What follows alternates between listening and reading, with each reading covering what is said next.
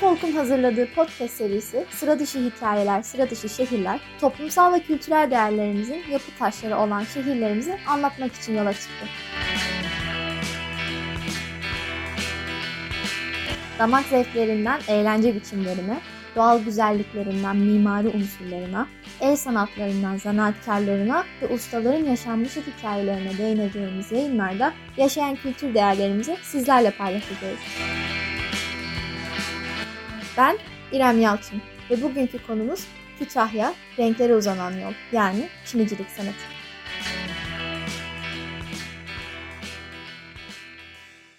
Kütahya'da binlerce yıldır bir öykü söylenir. İnsanla toprak birlikteliğinin öyküsüdür bu. Toprak, insan eliyle hayat bulur, yoğrulur, çarka vurulur ve şekillenir. Vitrinleri süsleyecek takımlar, sevdiklerinize götüreceğiniz hatıralıklar, sofra takımları, duvarları şenlendiren karolar, cephe süslemeleri, ateşte açan çiçeklerdir bu diyarda. Sabrın, emeğin, yaratıcılığın ve geleneğin adı bu diyarda Çini olur. Çini, Kütahya'nın ekmeğidir, aşıdır. Kökleri Uygurlara kadar uzanan geleneksel sanatımızdır. Tarihte İslamiyet'i kabul eden ilk Müslüman Türk devleti Karahanlılar, mabetlerini Çinilerle süslemeye başlamışlardır. Bu tercih, Büyük Selçuklular ve Anadolu Selçukluları zamanında gelenek haline almış ve Selçuklular egemenlikleri altına aldıkları yerlerde inşa ettikleri pek çok saray, cami, kervansaray, türbe ve benzeri eserleri Çinilerle bezemişlerdir. Daha sonraları Osmanlılar döneminde de bu gelenek devam etmiştir. Osmanlı'nın ilk dönemlerinde yerleşik bir Çini merkezi yoktur. Mimari esere lazım olan Çiniler, yapılacak mimari eserin şantiyesi bünyesinde kurulan atölyelerde üretilip yerlerine döşenmiştir. İlk yerleşik merkezler Fatih dönemine rastlar. Fatih Sultan Mehmet, sarayda sanatçı ve zanaatkarlardan oluşan Ehli Hiref Örgütü'nü kurar. Bir nevi akademidir. Bu örgütte karşı girenler ve nakkaşlar da vardır. Karşı girenler, Çin'in altyapısını çamur, sır, form hazırlama kısmını yaparken, nakkaşlar ise bugünkü dezenatörler gibi motif ve desen işlerine bakarlardı. Bu gelişmeler Kanuni döneminde doğruğa çıkar. 15. yüzyılda İznik, daha sonra Kütahya Çini merkezidir. Kütahya ve çevresindeki topraklarda Çini ve seramik yapımında kullanılan ham maddenin bolluğu, kentin adının Çini ile birlikte anılmasına neden olur. Aslında Kütahya'nın Çini merkezi olması çok öncelere dayanır. Milattan önce 1000. yıllarda antik Kotiaion kentini kuran Frigyalılar Kütahya'nın ilk keramik ustalarıdır. Keramik sanatı 100 yıllar sonra da bu topraklarda Çin'e ulaşmış. İznik, saraya yakın olmanın avantajıyla saray için üretim yaparken Kütahya halk için üretim yapar. Evliya Çelebi Seyahatnamesi'nde 1671 yılında Kütahya'da 34 adet Çin atölyesi olduğunu belirtmiştir. 17. yüzyıldaki ekonomik ve siyasi çöküşler İznik Çiniciliğine ağır darbeler verirken bütün bu çöküntülerden Kütahya Çinileri de nasibini alır. Fakat Kütahya saraya bağlı olmamanın avantajıyla ayakta kalmıştır.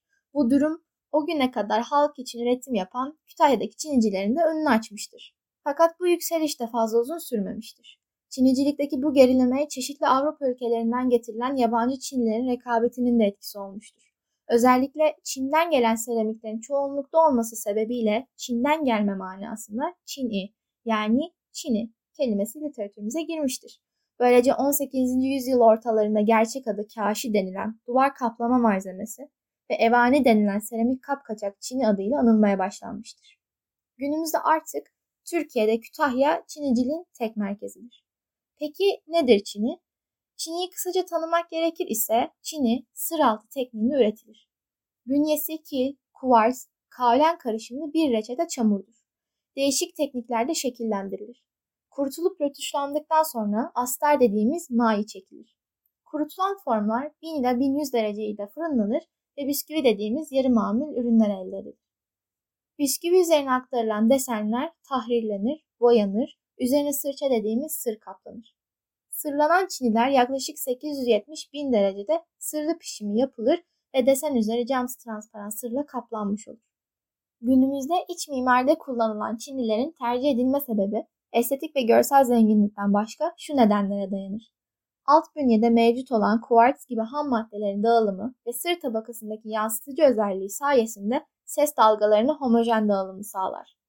Birleşiminde kullanılan malzemeler ile ısı yalıtımını sağlar, kullanılan mekanları yazın serin, kışın ılık tutup nefes almasını sağlar.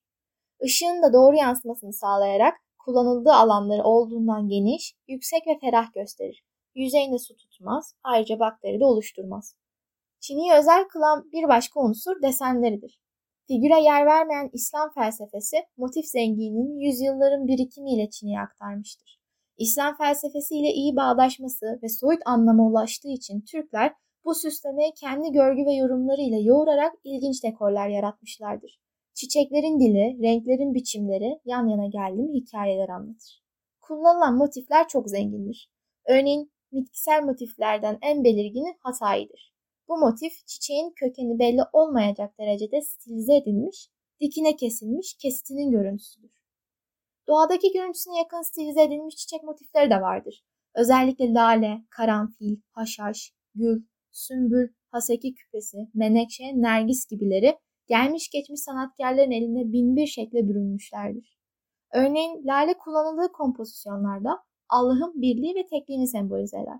İstanbul'da bulunan abidelerimizin yalnız duvar çinilerinde 312 çeşit lale motifi saptanmıştır. Bu çiçeği 1550'lerde Batı dünyasına tanıtan da zaten Osmanlılardır. Bundan başka naturalist uslupta kullanılan motiflerin en önemlilerini sıralayacak olursak, Müslümanlıkta Hz. Muhammed'in sembolü olarak kabul edilen gül motifi, evliyaların, padişahların çiçeği olarak kabul edilen karanfil motifi, yaprak motifleri, hayat ağacı motifleri, hayvanların kanat ve bedenlerini stilize edilmiş şekillerinden oluşan ve kökenleri Orta Asya'ya dayanan çok yaygın bir Türk süsleme elemanı olan Rumiler, geçmeler, Orta Asya kökenli Çin temani, efsanevi yarı mitolojik hayvan motifleri zümrüdanka, ejderha, ceylan, balık ve nice zengin motifler sıralanabilir. UNESCO tarafından 2009 yılında yaşayan insan hazinesi seçilen Kütahyalı Çini ustası Mehmet Gürsoy'un dilinden anlatırsak, sarayların sanatıdır Çini. Heybetli Osmanlı sultanlarının ince, nazik saray geleneğinin benzersiz estetik anlayışının sanatıdır. Anlamayan göze çanak çömlek, gören başa taçtır Çini. Lalelerin, güllerin, ateşe serpili tohumların gönüllere saçıldığı kaynaktır. Bir göz musikisidir. Bu musikinin notaları güller, sümbüller, laleler, karanfillerdir. Çin'i içinden geldiği toprak gibi insana evvelini ve ahirini hatırlatır. İnsanlığın hayatında ihtiyaç duyduğu nezaketin, inceliğin kaynağı ecdat hatırasıdır. Mavinin de beyaz olan yoldaşlığıdır. Çin'i mücevherat renklerinin sıra altında gizleme sanatıdır. Bu mücevheratlar mercan, lapis lazuli, üzümdür. Evet, sonuçta kamil insanı tarif ederken Mevlana, hamdım, yandım, piştim diyor. Semazen gibi döndükçe şekil bulan, anlam bulan toprak aynı kimyaya sahip insan elinde şekil buluyor. Ateşle terbiye olan, tekrar tekrar pişen toprak artık kemale ermiş, onca eziyetten sonra ışıl ışıl gerçek sırrına ermiştir. İnsanoğlu da aynı kaderi Çini'yle paylaşmıyor mu? Çini de hamdı, yandı, pişti. O halde Çini de bir estetik, güzellik yanında bir olgunluk sembolü değil midir? Vakit ayırıp dinlediğiniz için teşekkür ederiz. Yeditepe Üniversitesi'nin katkılarıyla yayınlanan Sıra Dışı Hikayeler, Sıra Dışı Şehirler'in bir sonraki durağında buluşuncaya dek hoşça kalın.